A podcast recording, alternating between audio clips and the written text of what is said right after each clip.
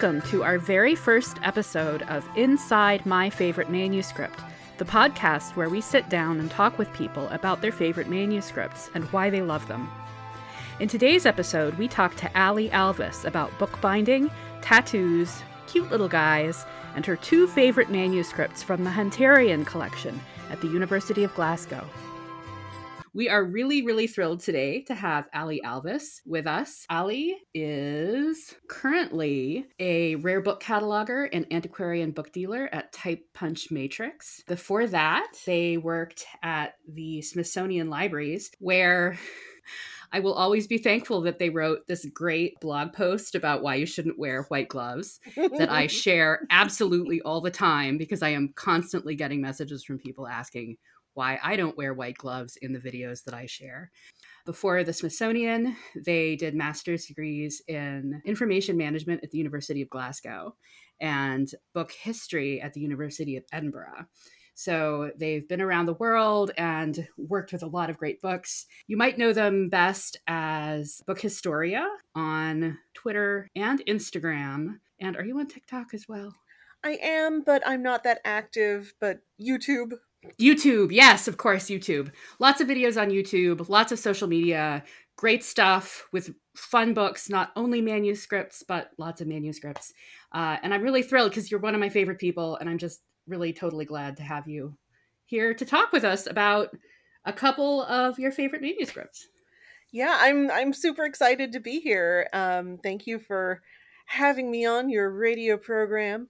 Um, and it is nice to be talking to you and Lindsay. Dot, I know a fair amount about you. We've been on a panel together. We're social media mutuals. We talk all the time. Um, but Lindsay, what what's your background? I'm I'm curious about the the person behind the name. uh, well, I'm Lindsay, and I am a friend of Dot. We Yay. met each other online over a shared love of Star Wars. Nice. And we have made up lots of fun stories together and we hang out. And Dot has been just a really cool person to know, and I have learned so much from her. And she invited me to be a part of this because she seems to think that I am an interesting person who asks interesting questions. And I'm just basically a big old nerd. Yeah, she really I is. love learning. And what I think that you and Dot have like the coolest jobs on the face of the earth. And I'm just really excited to be just adjacent to that and get to participate. It's really fascinating. So thanks for having me. Nice to meet you. Yeah, I'm really glad you're here. So, Allie, what what are you going to be showing us today? Well, um, when I was first talking to Dot about coming on this program, um, she said, you know, pick your favorite manuscript or group of manuscripts.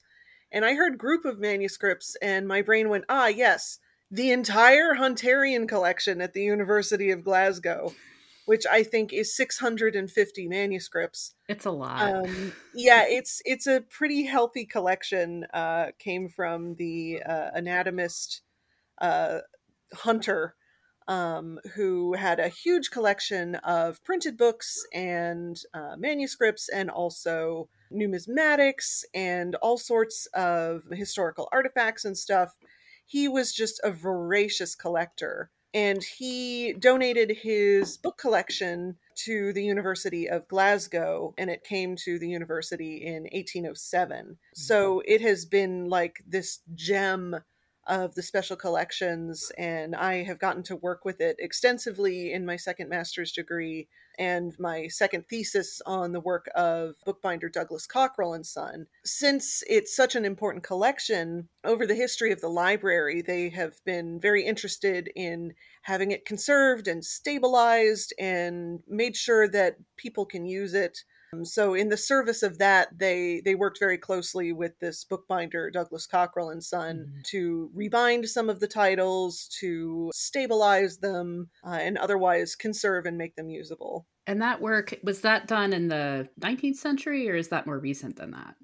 Um, it's actually mid 20th century. Okay. So Douglas Cockerell and Son, obviously started by a man named Douglas Cockerell, but at the point they were working with Glasgow was just Sydney Cockerell uh, in his workshop. they worked in the 50s and 60s and 70s, and I can't remember if they did anything in the 80s. They might have done a few things Mm-hmm.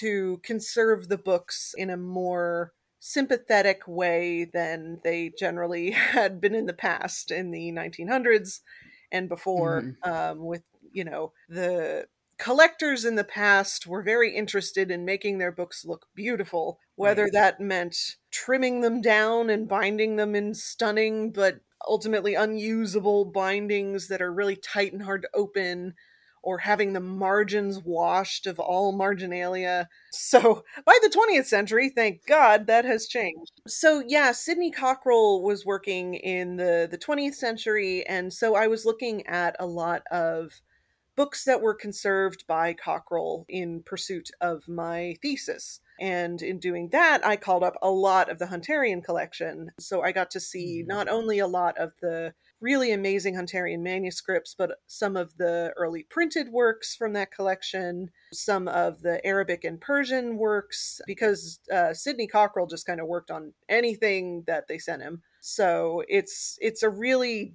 diverse, multifaceted collection of, of really wonderful things that I have managed to narrow down to two. Ew. Ugh. That's great. So which two? Which two? I'm really excited. Okay, so I kind of wanted to show the broadness of the collection. So I have chosen the Hunterian Psalter, which is like one of the ultimate treasures of the University of Glasgow, and a more humble manuscript, Lydgate's Life of Our Lady, which has been doodled in and scribbled upon and cut up and notes taken in the margins and it's it's a well-loved personality manuscript that just anytime you look at it it kind of makes you happy.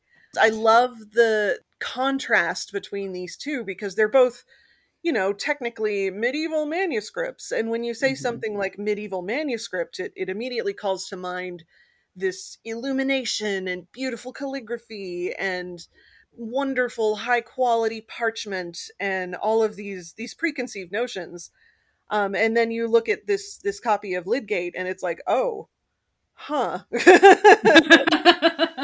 like in a good way. I'm I'm happy that I was able to come into contact with this manuscript sort of further down the road of my experiences with medieval books because I think if this was the first manuscript I ever saw, I'd be like, oh, huh, really?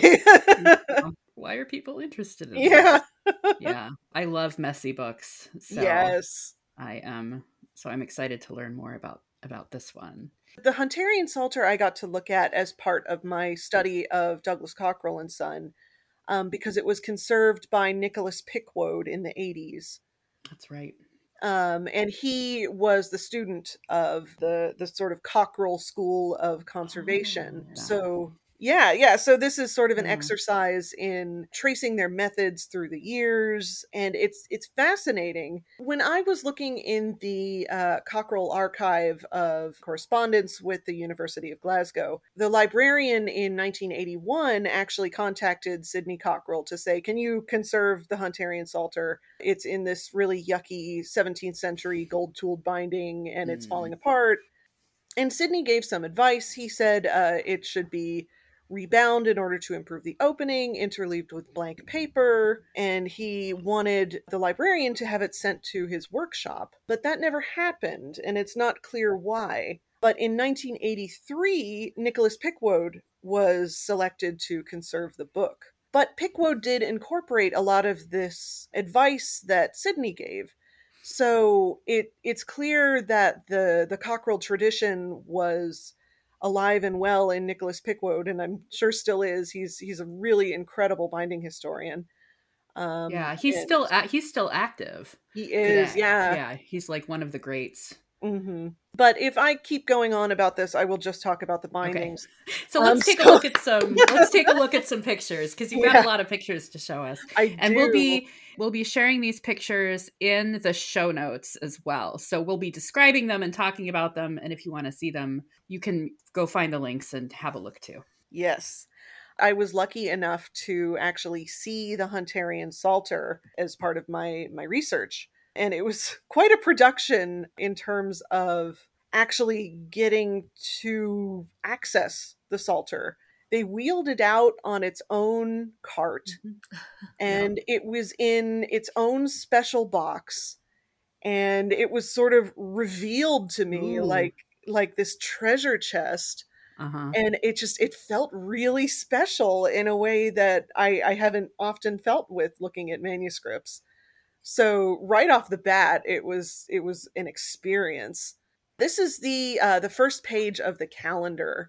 So it opens with this really nice beautiful illuminated calendar showing the labors of the month and also the zodiac sign. Which is which? Because there's a there's sort of a square illumination at the top with a few things in it and then there's a circle sort of in the in the middle of Mhm. the page So um, the square at the top is actually a super stylized letter K and letter L. Um, oh Yeah, which is hard to see because in the Yeah. past, like we were talking about, uh, these not great rebinding practices, it's been trimmed off quite severely at the top. Mhm. So you're losing a lot of information. It's a bit more clear in other calendar pages, but it's KL for Calends.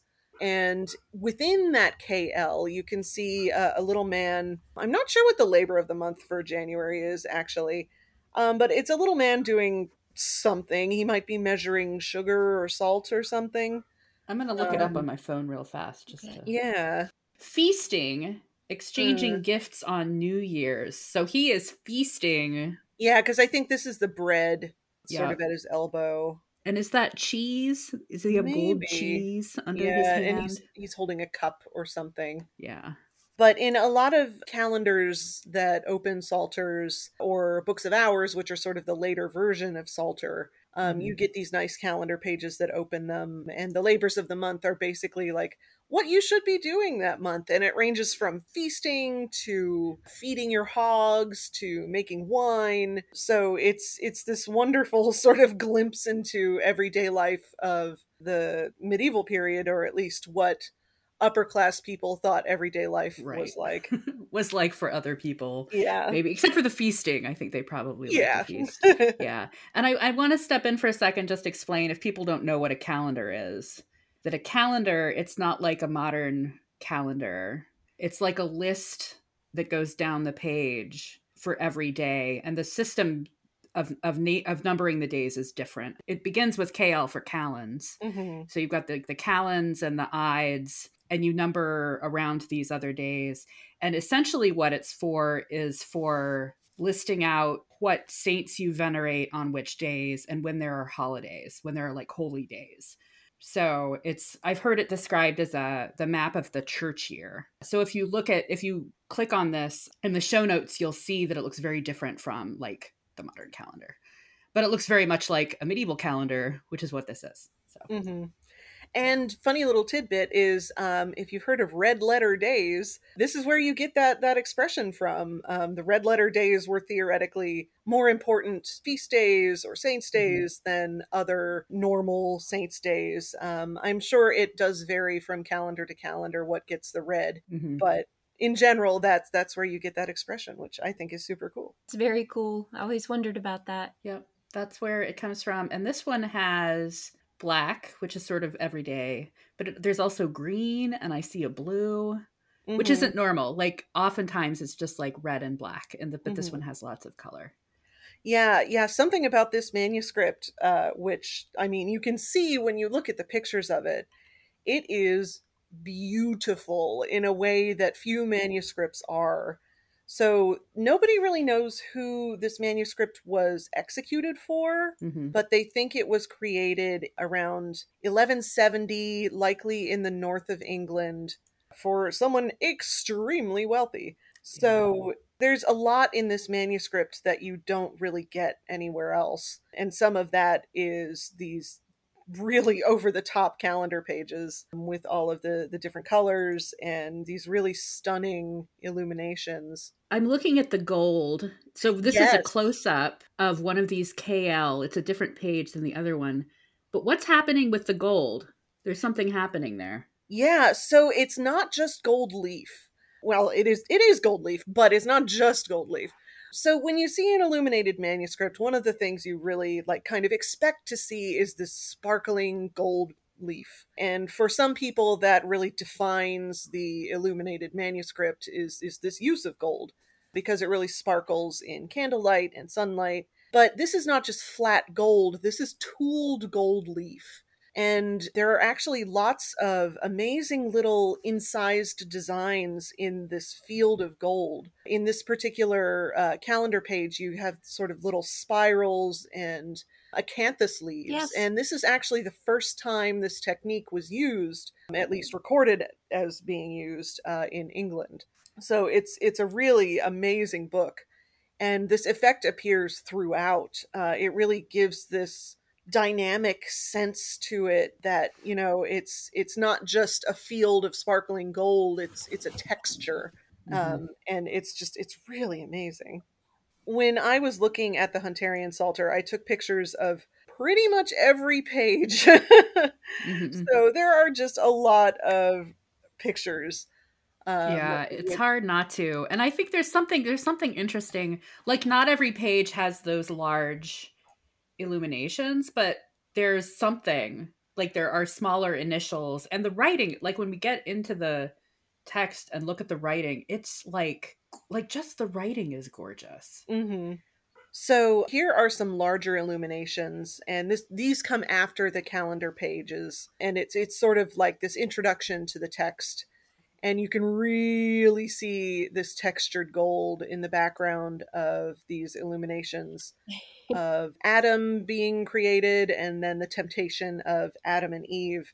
It's these two massive illuminations that take up most of the page and there's actually no writing around them uh, other than later marginalia so it's it's not until after these gigantic pictures that you get to the actual text but i really like the the the fact that you kind of open with this visual contemplation of the stories of the bible and then you actually get into the text it just i don't know i like Mhm. that in a reading room you don't often say like can you take a picture of me with this manuscript Oh.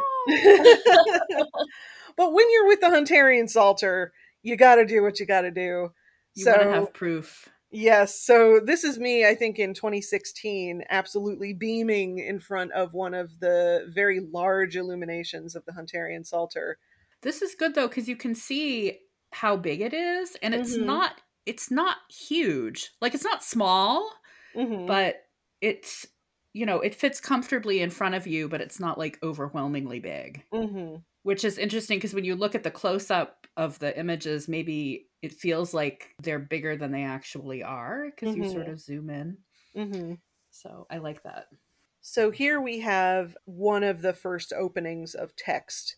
And you can see how sort of almost soft the vellum looks. And Dot, you can you can definitely speak to this. Like this is high quality vellum. yeah Um it's very high quality. It's very smooth and very creamy like the color is very cream and except right on the edges more at the bottom and a little bit on the top where you can tell that people have touched it and there's some there's a little bit of dirt. It's mostly very clean. Um and you can see that um it's it's sort of an unusual uh, mise en page sort of page layout um for a lot of illuminated manuscripts, at least that I've seen, are a little bit later in the Middle Ages, and they just look different.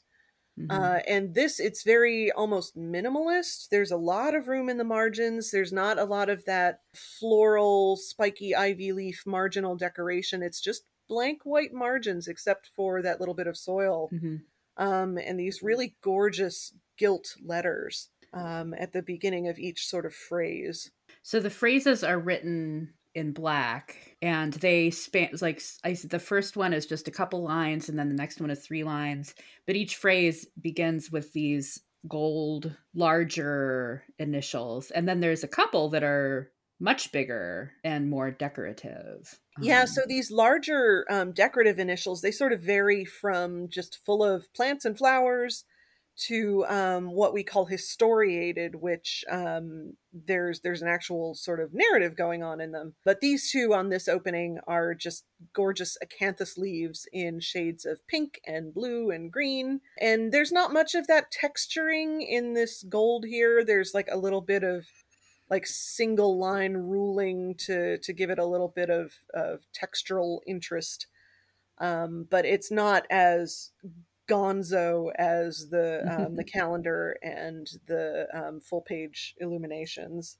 Do you know if if one artist was responsible for all of the artwork or if it was multiple? I artists? think the jury's kind of out on that. Um, there's everything from it was the work of a single master working from different exemplars, and that explains why there are sort of differing styles um, to it was the work of a master overseeing a variety of apprentices mm-hmm. to it was a single monk which i think i'm not terribly on board with that to it was actually professionals perhaps itinerant professionals um, who came through and did this incredible high quality work and sort of moved on to the next city where they could get um, artistic work so mm-hmm. it's it's this sort of mystery, which is amazing. It's the same scribe throughout, except for the mm-hmm. later editions at the very end. The text itself is very uniform, very beautiful. Oh my goodness. Yeah, so this is another page of text, but with a much larger initial. Um, this is one of those historiated initials of there's actually a scene going on here. Um, a, a man is being crowned by a white bearded individual and it's just very colorful. Um, i'm i can't remember what what biblical scene this is. Um, it almost looks like samuel crowning david. That seems likely. And i think so there's a crown and he also has it looks like maybe he's anointing him with oil. He's being uh-huh. anointed. Uh-huh. mm-hmm. yes. Yeah so i think you're probably right. But you can see again this sort of um, floral extender that comes off of the top of this letter and at the very top of it's been cut off. it's been which, trimmed. It's like yeah, oh, very sad. Oh, so who is this? Is this a is this an initial? Uh no, this is just a little guy. So oh. yeah, so throughout the manuscript there are a few just little guys that are in the margins, not quite the level of the grotesques that you get in the the later Middle Ages of you know the the weird hybrid creatures and the guys with trumpets coming out of their butts and snails fighting knights right. and that I was going to say thing. the knights and the snails. Uh-huh. so he's standing sort of at the bottom of the text and he's got his sword in one hand and then his shield down by his side. It's got a gold lion on a blue background and he's wearing out of the bottom of his because he's wearing this chainmail that has like red crisscrosses on it. But coming out of the bottom, it looks like a white nightgown. I'm sure it's not a nightgown, but well, like a, white a nightgown. K N I G H T. Oh, there we go. I didn't even do that on purpose, and you ran with it. um, and he's, but then he's, so he's got this white fabric coming out, and then he's got these little red booties with pointy toes, and he's standing on a little green dragon that has like red pink and pink and blue wings and he's got a little smile. The dragon has a little smile oh on there. i know this is like the world's cutest knight. I i don't know. cute. And there's the little dragon yeah but this is um it's possibly a clue to the person who commissioned the manuscript. There's a theory that uh, he was a crusader who was a very wealthy man a noble and this little guy is obviously a crusader. And the lion on his shield later became the crest of the family who they think may have commissioned this. So it's it's another sort of question mark but i just love the depiction of this knight in his little scale armor and his little nose protector. I just think that's adorable. Um and his yeah. little rosy cheeks. Oh he does have rosy cheeks. They're like peeking out from under because his face is all covered with this he's got chainmail and then he's got this gold helmet with the nose protector and you see just his eyes and his little rosy cheeks. Maybe he's hot he's hot under yeah. all of that but you can see there's a little bit of raking light that I accidentally got, but thank goodness I did. Um, that you can see that there's a bit of shininess to it. Um, and there's also that textural incising mm-hmm. on the silver to make it look like that sort of fish scale chain mail. Not Yeah. fish scale mail. I don't know. I'm I'm not a military historian.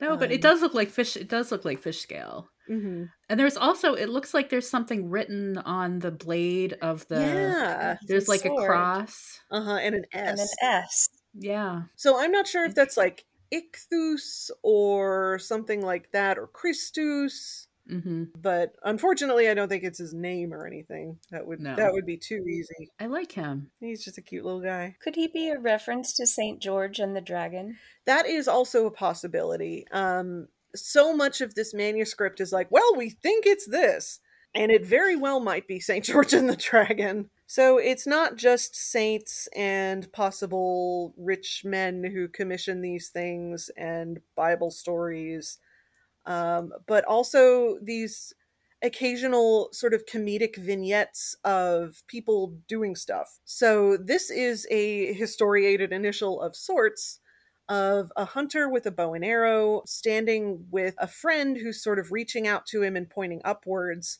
Meanwhile, the guy with the bow and arrow is just sort of pointing over his friend's head and apparently not seeing the squirrel who is perched on the top of this initial, happily eating a nut off of a, a sort of floral decoration.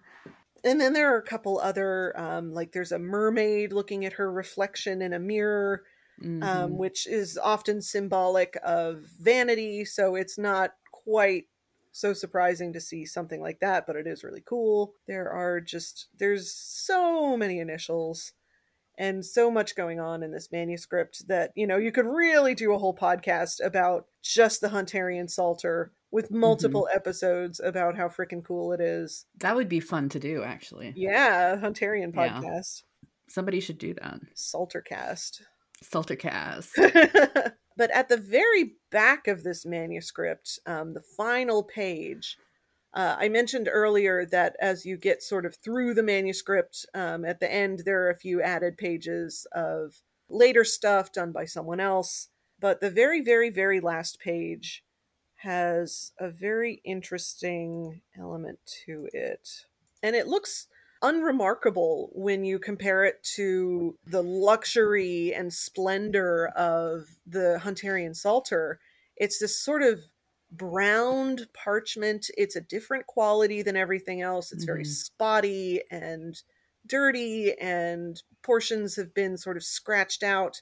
And there's later writing on it of various things. But there is a particularly interesting little tiny little inscription up at the very top left corner that is a charm against epilepsy oh, and the the writing itself is in latin but um, it says you know this is a charm against epilepsy write it down and and do this with it but the charm itself is in some sort of a strange somewhat mysterious thing of old english gone through uh, a mangle and come out to here so this. So I like. I mean, I like the rest of the of the Psalter, but I I like this page a lot because as you as you say, it's got like several sections. There's like a square. There's the charm up in the left, and then there's a little more down below, also written in the margin that looks like it might be in the same hand, but I don't know. yeah it, i think it is, but i yeah i'm not sure what it says i just know that a lot has been Mhm. written about the the epilepsy charm so epilepsy charm. Yeah, and then it has two larger sections, and then as you say, like there's a section in the middle that part of it has been sort of scratched away, like they were trying to erase it, but only the Mhm. first part of it.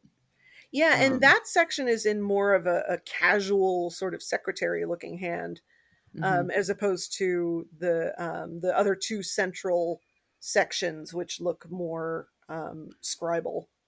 yeah, yeah, and they look like they're prayers because they end with amen. hmm Yeah, so the this top prayer, um, I'm not sure about the bottom prayer, um, but the top prayer initially had feminine singular endings, and then it was changed to masculine singular, and then it was changed to masculine plural.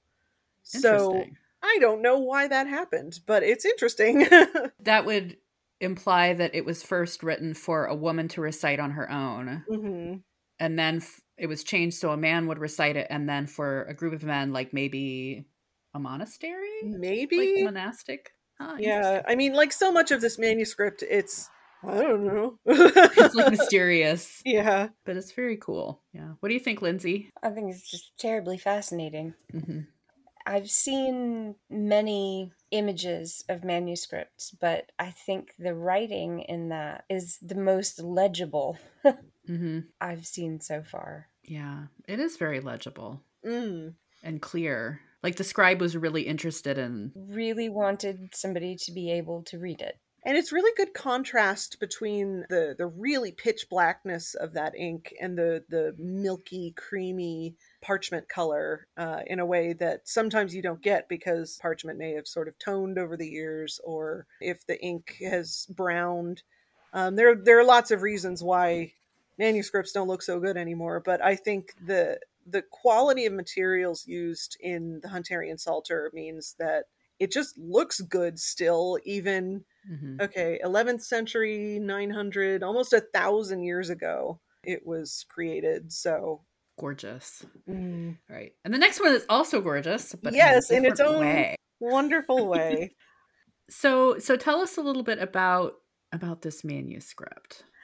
Lydgate wasn't the scribe. It's like a copy. no yeah it yeah it's a copy Okay. of lydgate it was copied in the the 15th century they're not really sure exactly when it is ms hunter 232 or u.3.5 so it's it's another part of the hunterian collection and it was also conserved by douglas cockerell and son which is not quite as obvious in this example as it was with the hunterian psalter which uh, the hunterian psalter was fully rebound um, it was in this sort of beautiful uh, white pigskin binding but this Lydgate has its original boards, which is great.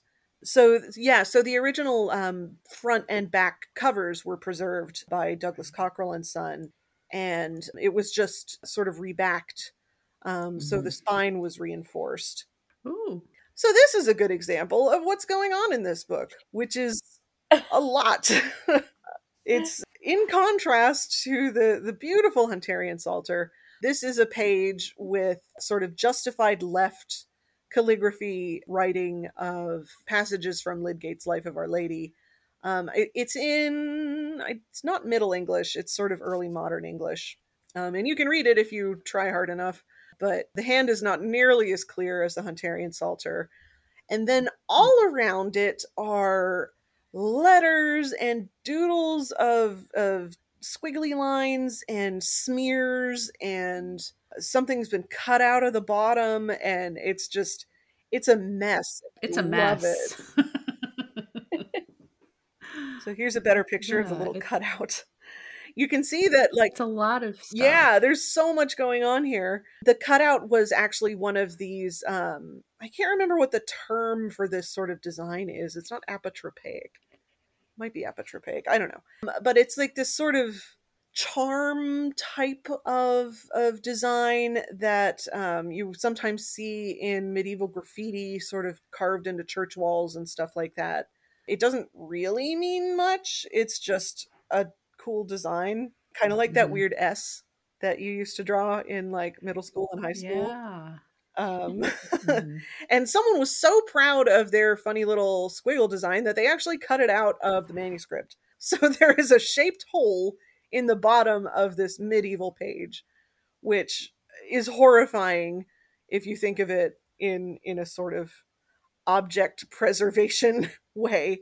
But Right. uh, it But it's sort of charming in a in a sort of historical way. yeah exactly yeah it's evidence of use it's evidence Mhm. of um, the sort of attitude that people had to these things in the past of you know this was not a, a cultural treasure of great import um, it was probably an No. expensive book that people studied and i'm sure they wanted to keep it relatively nice but it wasn't this this sort of emblem of I don't know, Western civilization that people sometimes think of illuminated manuscripts as. It was just an expensive book.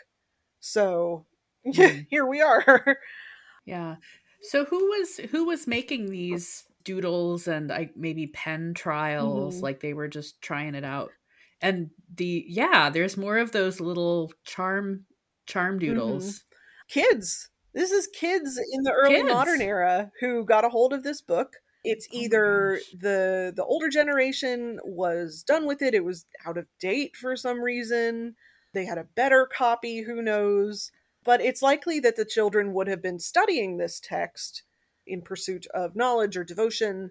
The Life of Our Lady is like a, a Christian poem copied sort of heavily throughout the, the Middle Ages and even into the early modern period and this was produced in 14 something so we're we're kind of headed out of the middle ages into the early modern period but before Mhm. the movable type really became a, a feasible technology in the west for book production.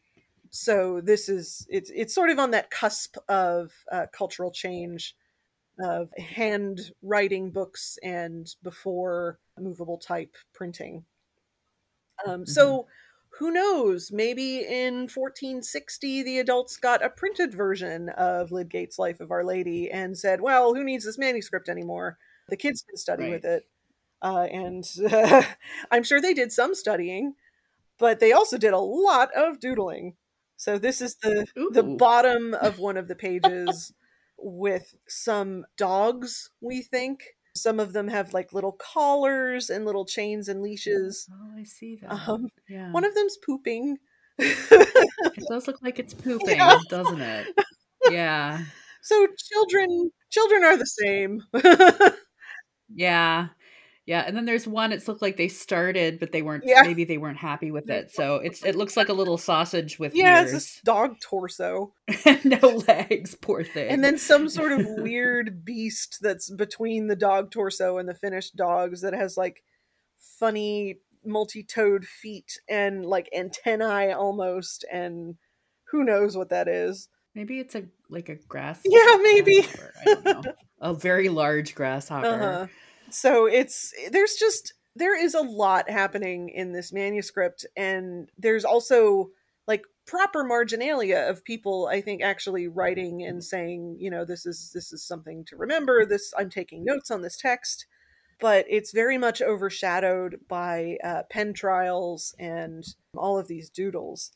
And Mhm. pen trial is sort of a, a general term for this was back in the day when people used quill pens.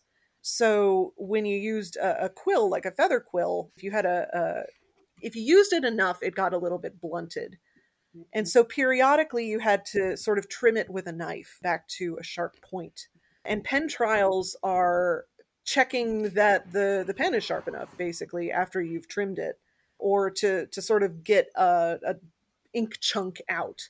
Um, it's basically the, the equivalent of scribbling on a sticky note with your ballpoint pen when it gets kind of clogged up to make the ink flow. But pen trials take the form of alphabets a lot, all sorts of weird things, and clearly some exciting things. That's so cool. yeah, here's here's a great example Oh, of just L L L L L L L L L L L L. Lots of letter L's, then some C's, L's uh, then a bunch of D's, and and D's. it's just at this point I don't think it's a pen trial. I think it's just having fun. having fun to writing writing letters. Uh-huh. So Yeah. we we look at this sort of thing today and go like, "Oh my gosh, this is such an excellent example of manuscript use and the practice of note taking and doodling and pen trials and preservation of all this sort of thing." But when this manuscript was initially cataloged, probably in the 19th century, and this is preserved in the University of Glasgow catalog, it says after, you know, vellum it's it's measures this by this in single columns ruled and marginated in red signatures and catchwords blah blah blah. Vilely abused cut mutilated and scribbled over.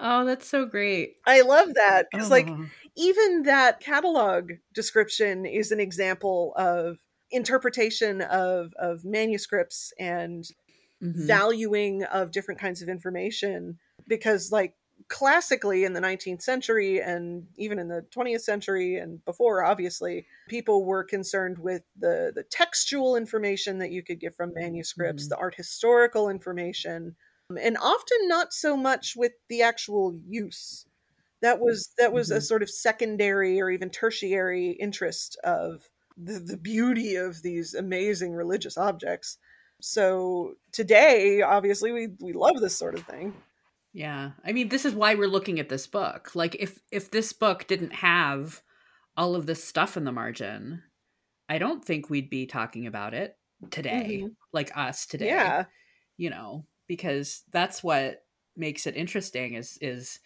looking at like thinking about or for me, you know, thinking about kids had their hands on Mhm. this and other people, you know, other people but in this case children and that's really neat yeah that that that happened that that was a part of the use oh what's that so she's just pulled up another one this is this is another little marginal image and it looks like a little animal It's like a little hairy man. And I think this is my favorite guy in the manuscript. He's actually made out of an ink blot. Oh an ink blot So you can oh, see oh, his see. little like torso is just a blot of ink that probably fell off of a quill or who knows what happened, but somebody said, "Oh, I can do something with this." And they put And this little into this little head with sort of little dog ears or something on it with a mane and then little pointy fingers and feet and little pointy toes. And he just he kind of looks like Struwwelpeter, which is that 19th century German be good kids or you know you'll die. Um, that weird Oh, no. that weird 19th century moralistic children's story, but a few hundred years earlier. there he is i love him and he's ti- he's just tiny Yeah, he's so he's wee. like three lines tall Yeah, I know. I, I like that the lines are there because you can say like, oh, he is one, two, three, four lines tall. That's just him. four lines tall Mhm. Yeah. Are these on every page or like every like how how many pages cuz we've seen a few pages that have a lot of them Mhm. but does every page have a lot of them or are they sort of distributed through the book? It's not every single page, but it is a lot of pages. Mhm. Eh, They are highly concentrated on some pages, but I'd say like Right. two thirds of the book or so has doodles in it. And that Mhm. ranges from like this that we're looking at now this weird winged dog or something. Has a long tail maybe it's a peacock. To um, just like single letters and simple pen trials. Um, but like here's this is a good example. Here's another sort of very light scribbles where it's Mhm. clear that the pen was not Hmm. working properly. This was you know the death of your ballpoint pen and trying to see like can we revive it? Can we make this work a little bit longer but it's it's these sort of desperate scribbles and lines of like please start working again um, yeah, and they're just very very Uh-huh. light. You can see I can actually I can read the frustration Uh-huh. in those loop loop Yeah. loop loop. Come on, come on. I've done Yeah, that. I've done that. definitely People in the 16th century, they're just like yeah us. exactly they get frustrated when their pen doesn't Uh-huh. work. Yeah, is is there any idea or sense of how many different hands we're talking about not really here? Is there any way to tell? Um, I No. think if you studied hard enough, you might be able to sort of unpick if there was more than one child at work here. If you did like an analysis of the ink, maybe you would be able to see if it was um, oh, different recipes or or different carbon decomposition or whatever. But stylistically, it's it's kind of hard to tell because obviously you have the hand that wrote the book, and I'm not sure if that was um, one scribe or several scribes. Even in when it was produced, it was kind of a workaday manuscript. There's no illumination in it. I think it like has some rubrication at the beginning, um, so some little Mhm. red and blue decorative initials, but by and large, it's just written. So Mhm. there were these huge empty margins, which people took great advantage of. And some of these doodles just get really complicated, like this one that it's like a whirlpool almost of intersecting squares that bloom out into these like swirling petals and it's just it's hypnotic Mhm. Oh, and this is um the this is this will be the end of that manuscript. This is the Douglas Cockerell and Son binder's note which like like I said this was the focus of my my research but you know if I'm looking at a manuscript I might as well look at the whole manuscript mm-hmm. and something wonderful about Douglas Cockerell and Son is that they did include these binder's notes in the the books that they conserved um, which recorded the uh, mm. condition of the book when they received it um, and exactly what they did to treat the book because like one of the tenets of uh, modern book conservation is a reversibility and b a, a, clear idea of exactly what was done. There's a difference between conservation and restoration. You don't want the book necessarily to look brand new anymore. You want the book to be usable as a research object at least when it's in a special collections library. All bets are off when it comes to private owners but at, at least in this period you know this was this was a great record of information in a time when very few conservators were doing this sort of thing. Douglas cockerell and son and sydney cockerell trained a lot of bookbinders such as nicholas Pickwoad's teacher. And so their ways of recording information um, and and doing things really sort of disseminated throughout the field and it was really a good model for record keeping of conservation work that thankfully really caught on and now it is the standard for conservation work is is making notes of what exactly you did yeah and this the note is dated 1952 mm-hmm. so we march 1952 and yeah as you say the, there's a paragraph that says condition when received and it describes i won't read it all but it like describes everything. At the end vellum of manuscript is in good condition though badly scribbled mm-hmm. on a mm-hmm. number of cuts and tears in the leaves. And then the second paragraph describes what they did to you know what what kind of repairs they made to it which I, I expect if you sat down with the book and compared it with that paragraph you'd be able to see all of those things. Mm. I mean, I guess you did probably yeah. do that work as, as part of your thesis. Yeah, it's so. it's very interesting because if this book were conserved by either anyone else or a little earlier, I would have expected the conservator to patch those holes. Like I mm. would think that they would add in new vellum or paper or something like that to close those holes because that was okay. just best practice then. But Sydney Cockerell left the holes open, which I think is yeah. great and is such a good source of information. Um, I mean, obviously, I, I don't go this deep into material stuff, but I'm sure if you examined the edges of the holes under a microscope, you could probably get good information about maybe the tool that was used to cut them.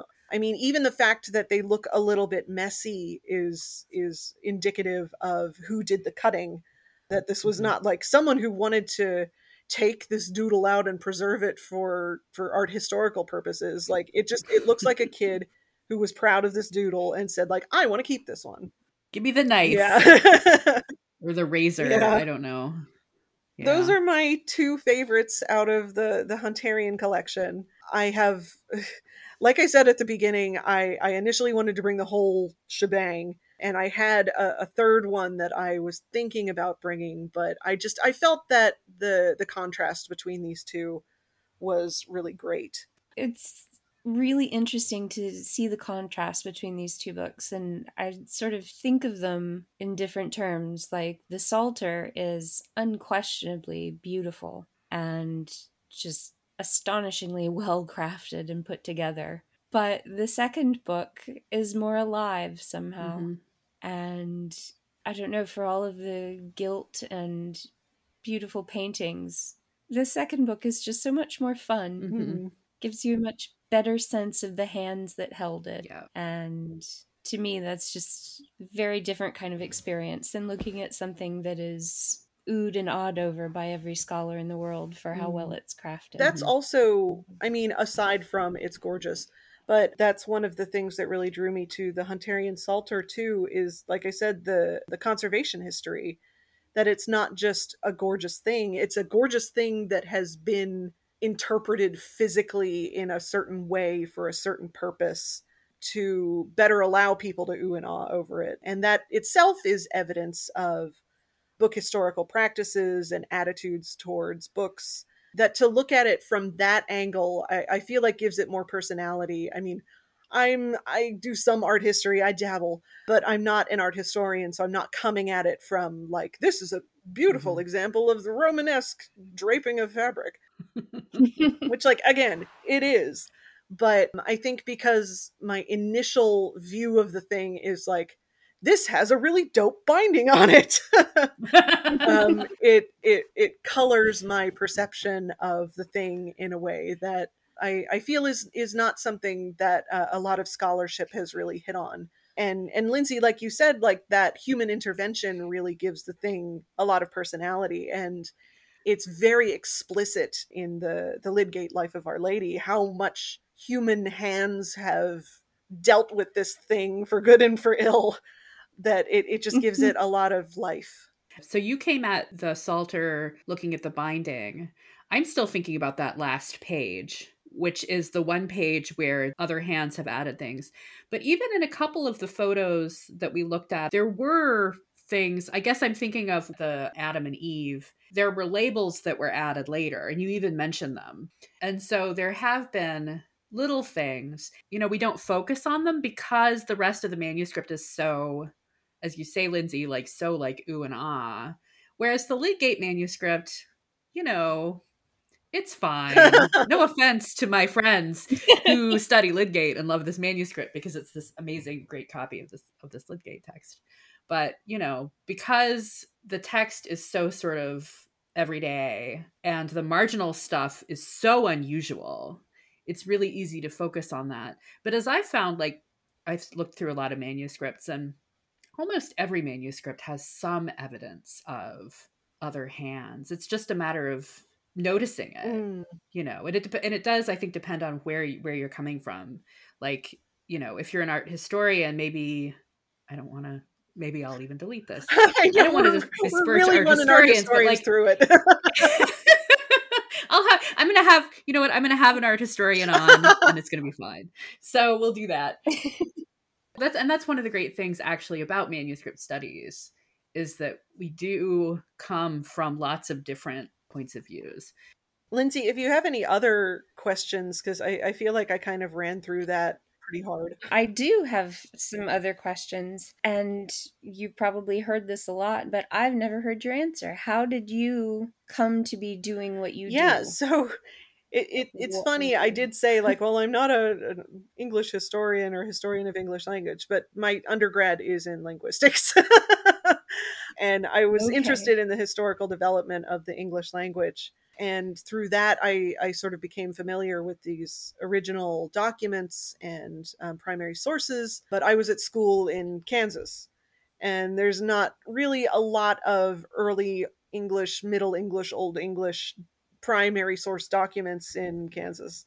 So like mm. I was aware of this this larger world of like I know you can look at these things. I'm not really sure where you can look at these things, but they're around, right?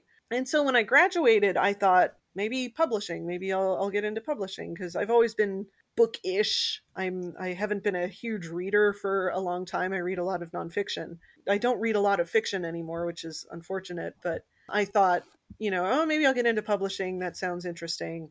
Um, and I started looking at postgraduate programs in the UK. And among the, the publishing programs, I found this thing at the University of Edinburgh called Material Culture and the History of the Book. And I thought, oh, what is that?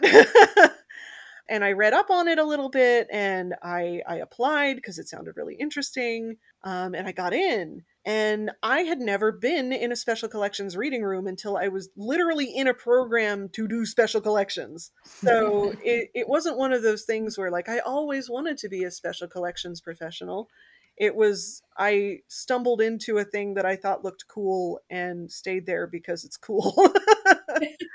I, I have a selfie of myself with the first illuminated manuscript I ever looked at. And I, I think that's very emblematic of how I um, I enjoy manuscripts is like I I really enjoy them, and I I think like some of academia, especially in the past, um, has placed a lot of emphasis on logical study of these things, and you know like it was written this way by this person, and it's this style because that's the way things were back then.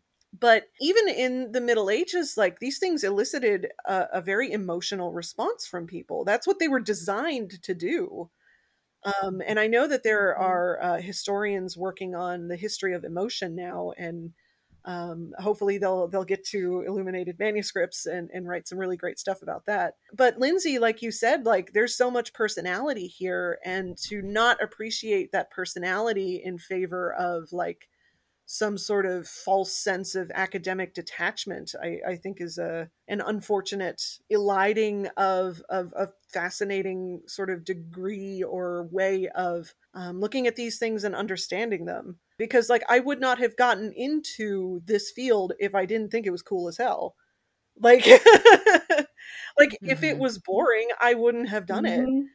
And this is just what tickles me. Everybody else has has their own thing but you know this is my jam and that that's why i did everything i could to to stay in this world which you know it, it's difficult to find jobs in special collections librarianship. As an academic book historian um, and even in rare book dealing like there there are just not a lot of jobs on the ground so you just kind of have to make sacrifices and work for what your goals are but also be aware of your own limits you know you can only push so Mhm. hard and i'm i'm getting into more of a discussion of uh, rare book careers uh, which which is always a, a kind of thorny and ongoing topic but that that's my little story Okay, well, thank Mhm. you for sharing that. One of the things that me as a layperson finds, eh, I'm always surprised when I ask Dot the question, well, what does that say? And she's like, I don't know what it says. do, you, do, do you read and translate the manuscripts i very much with? sympathize with dot Since your background is in linguistics. um paleography is an, a science of its own. Paleography is sort of the field of reading old books old manuscripts because there are so many different scribal hands. Dot and i talked a lot about hands um, and that basically means like the Mhm. style of the letter forms. There are many different prescribed styles of letter forms that you get in different regions and different periods. It's like if the cursive that you learned in school was iterated upon infinitely and everybody used a different style of cursive like that's that's kind of what you deal with in illuminated or in uh, medieval manuscripts. Um, and then add on top of that the the language issues i often say like i know enough latin to get me into trouble and i i think that that is a very accurate description of uh, what i'm working with. Like i don't speak latin but i do know how to use a Mhm. dictionary. And i think it, it's that kind of meta skill that really helps when you're faced with a medieval manuscript in a really difficult hand in a different language. It's like well i can puzzle out most of this there are tools on the internet to help me sort of fill in any blanks. There are indexes and uh, keys to different uh, abbreviations because if there's one thing a medieval scribe liked it's a latin abbreviation. And yeah so it's just it's reading in a very active sense in a way that people are not people generally don't read so you know you look at a medieval manuscript um, and the Lydgate is a little bit easier because at least it's in some semblance of english that we recognize as such that it's just a case of sort of unpuzzling the weird letter forms. But you go back even to the hunterian psalter there are uh, abbreviations in latin that like i don't know what that is but i do know where to find out what it is. So i think for textual scholars uh, they might be a bit quicker at uh, reading these manuscripts sort of off the cuff but i as a material culture person for better or for worse uh, focus more on the material of the thing rather than what exactly it says so especially for things Okay. like the Lydgate and the Hunterian Psalter, which are sort of formulaic, like historians know what Lydgate is, they know what a Psalter is. Like there's not going to be a lot of groundbreaking information in these books, unlike like scientific treatises of the day, where they they might have some recipe for something that nobody's ever seen before, and that proves that they actually did have this plant in this region at this time. Like that's not going to happen in a Psalter or in Lydgate. So Mhm. I am not terribly concerned about comprehending the text at a very deep level when I'm looking at this sort of thing. Um, like Dot and I were talking about the word endings, like that is a, a useful thing to look at to see, like, if this book was intended for a woman reader or a male reader or for multiple readers um, that that's a good little pointer for understanding more about the book. But again, that's not like I need to understand exactly what this sentence says. I've always assumed that when one studies these things, it's not just, it's been a surprise to learn that there are people who specialize in just the construction and mm-hmm. just the materials. And then the whole other group is about the content. And yeah, you do get some crossover. Yeah. Um, there are plenty of material mm-hmm. culture people who are also textual people and vice versa but it, it kind of comes back to the modern concept of reading a book like when you sit down and read a book you don't like consider the binding for hours like if it's a modern paperback it's a modern paperback. You just get right into the text and that is the purpose of a book is to read. But when you look at uh, medieval manuscripts and early printed books um, and sort of books as objects like it's beyond the text. It's this thing that is a container of the text but it's so much more. And so yeah yes. like you said some people focus more on the container some people focus more on the text. There's obviously a venn diagram where these things intersect but yeah. Yeah there's also knowing what the text is mm. you know which is itself valuable and so especially if it's a text that is well known if i know that this manuscript contains boethius's consolation of philosophy I don't need to read the manuscript because I have lots of translations that I can get off the shelf if I need mm-hmm. to know. I've also like comparing, you get an edition of the text and sort of comparing it to the text to sort of see where in the manuscript the text is. I just don't have the skill myself to sit down and like transcribe and translate. It's just a really specialized skill. And my mm-hmm. skill is like Allie looking at the book you know the structure of it and and how it's been used and how it's been put together which and i love that you that you said like that's another way of reading like it, mm-hmm. and it mm-hmm. um although i didn't i hadn't thought about it like that yeah. i like that it's it's funny lindsay that you say about you know i thought people were reading these things i think that there's a lot of imposter syndrome in the field too and like this sense that like well, I'm not reading these things, but I bet everybody else is reading these things. I bet everybody else is better at this than I am. And Dot, I really thought that you were just a Latin whiz and that you could dash off any of this stuff and be like, oh yeah, this is that, nope. and this says that. So like, it's very sort of personal. Please, please don't let anybody believe that ever. no. We're all in it together. yeah. Sorry if I if I gave that impression to anybody ever that I know anything at all. you know. Do you have any more questions? Yeah. I'm enjoying your questions, Lindsay. You are. yes. If there was any one manuscript in the world that you could get your hands on to spend time with, what would it be? Huh. That's a good question. I don't know. It's it's one of those things like if there was one book that I could touch like right now, it would be the Gutenberg Bible, but that's only because I haven't touched one and I kind of want to check it off my bucket list. Like it's it's not this any sense of I, I really want to study this. It's more of a like I want to say that I touched the Gutenberg Bible. That is yeah. totally valid.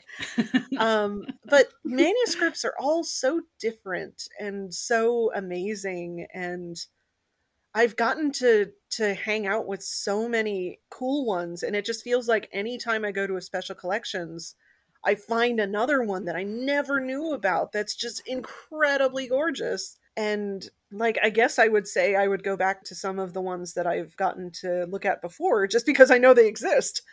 It's again this is kind of how the sausage is made in libraries but there's so many things that are not as discoverable as they could be, um, especially uh, when applied to manuscripts, when there are so many meta skills needed to accurately catalog a medieval manuscript, um, including that paleography and that understanding of what this and that says about where it was made. You know, you you have a, a catalog that just says medieval manuscript, twenty four leaves, one illumination, and it's like that could be literally anything. and that is what a lot of libraries have just because there aren't mm-hmm. enough resources to get these things cataloged and findable in a way that scholars can actually use when they're not actually in the library can just pull this stuff up it's a problem that is true of, of many libraries that they just don't have the funding or the resources or um, the time, especially to do deep dives on these manuscripts, which might be like the freaking coolest thing that you've ever seen in your entire life, but you can't find it, so it may as well not exist. So I, I think that Mhm. that's why I would go back to one of the the manuscripts I've seen in the past, and I I can't remember what the name of this one is because when I saw it, it was at a Christie's auction, and they were doing like this special showing of of some incredible manuscripts collectors manuscripts that uh, I think he died and they were selling.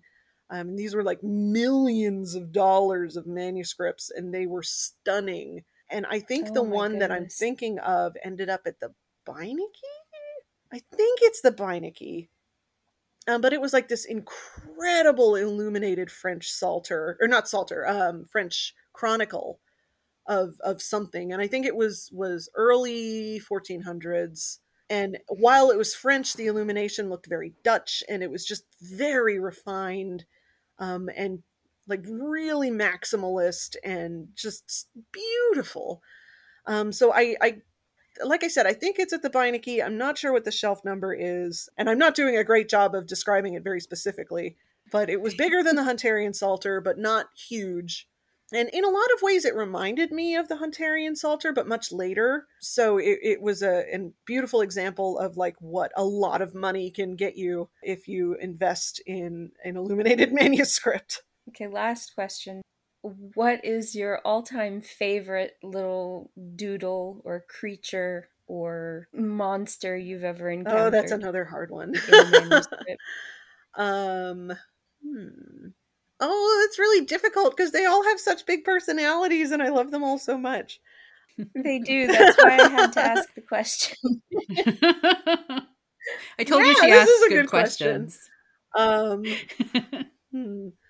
I mean, like one of the earliest old things that I purchased when I was beginning to understand what an old book was, and and rare books and antiquarian books and all that, was this leaf of a Dutch Book of Hours that I found in an antique shop in Texas, and and it was framed and it was it's just like it it doesn't have any illumination on it. It's just these sort of um, what's called penwork flourishes in red and blue and green i think. Yeah and green. And it's just it's a page of a manuscript and it's pretty and it's small. It's like about that big. But it has Ooh. this on it So Oh when she's saying it has this on it, she's holding her arm up, I- showing this tattoo on her arm, and I'm gonna have to get a photo I- of that yes. if that's okay. yeah I'll, I'll send you a photo of the tattoo and a photo in the of the show notes. manuscript because this is missing Okay. something That's amazing. That is stunning. Thank you. But what it's missing, like this, this is decoration at the bottom of the page, and I thought like, oh, that would be a great tattoo, and so here it is. Um, I got it years ago, but in the actual manuscript, I think here there's a little face of a man with an elephant trunk, oh my god! and it's just like, what is that doing there? Who is this guy? It feels very personal to me that it's like my my little guy. So it is. It's pretty, like, and it's very small. And you know, we could talk about uh, the the ethics of cutting books of hours up. Um, that would be another podcast. But again, I bought this in Texas in like 2013, and I had no idea really what was happening. Mhm. Here is the little trunk guy. Oh, there he is. I see him. Oh, look at him. Cute. Oh yeah, and it is in Dutch, isn't it? Yeah, so I think it's from the Book Oh, of the pretty. dead um and like it has this on the back too this is really where the the party's at yeah so it's like it's really pretty it has this nice rubricated initial in in blue and green um that sort of puzzle piece Mhm. look um and lots of penwork flourishes. And then at the very bottom is this more elaborate penwork flourish with a little guy with an elephant trunk. It's just it's weird and i love him. And i i love that sort of thing i think. Like that's my one of my favorite genres of marginal weirdo guys is a marginal weirdo guy who is in an otherwise earnest decoration where like you have this beautiful acanthus leaf or like some sort of gorgeous ornamental thing and then there's just a weird little guy and it's like what is that Yes. Oh, that was wonderful. Thank you for showing us that. Yeah, there's another one in uh University of Edinburgh manuscript where it's um like I was saying, like among this amazing decoration and like all of these leaves. Um, and there's a little man who just he's just a little man, but he's like trimming at the leaves in the margins, and I just I love that. Oh, that's wonderful.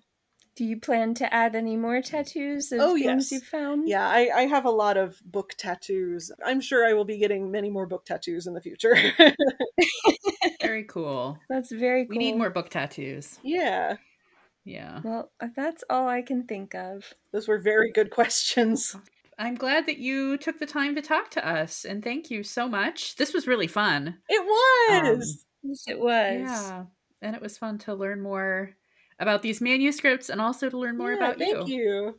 I can't wait to hear I'm everybody else that. talk about manuscripts too. I am so excited. I'm so excited. I don't want to name names, but but I'm really excited about some of the people going to be. I mean, I'm so I'm excited about all the people Yeah. we're going to be talking, talking to. You know, and I actually hope um, I'm going to start because I haven't even announced it yet publicly. Mhm. But what I really hope is that I'll announce it and then people will volunteer or will say people that they want to talk. Uh-huh. And so, because right now it's sort of a small list, but you know, getting more. Mhm.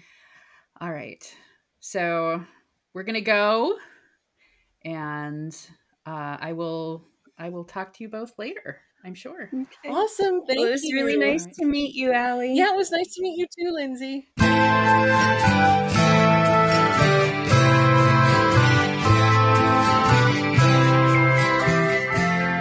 Thank you for listening to our conversation with Allie. If you enjoyed this episode, please leave a rating or a review. We appreciate it. And we'll be back again soon with another conversation about manuscripts and why we love them.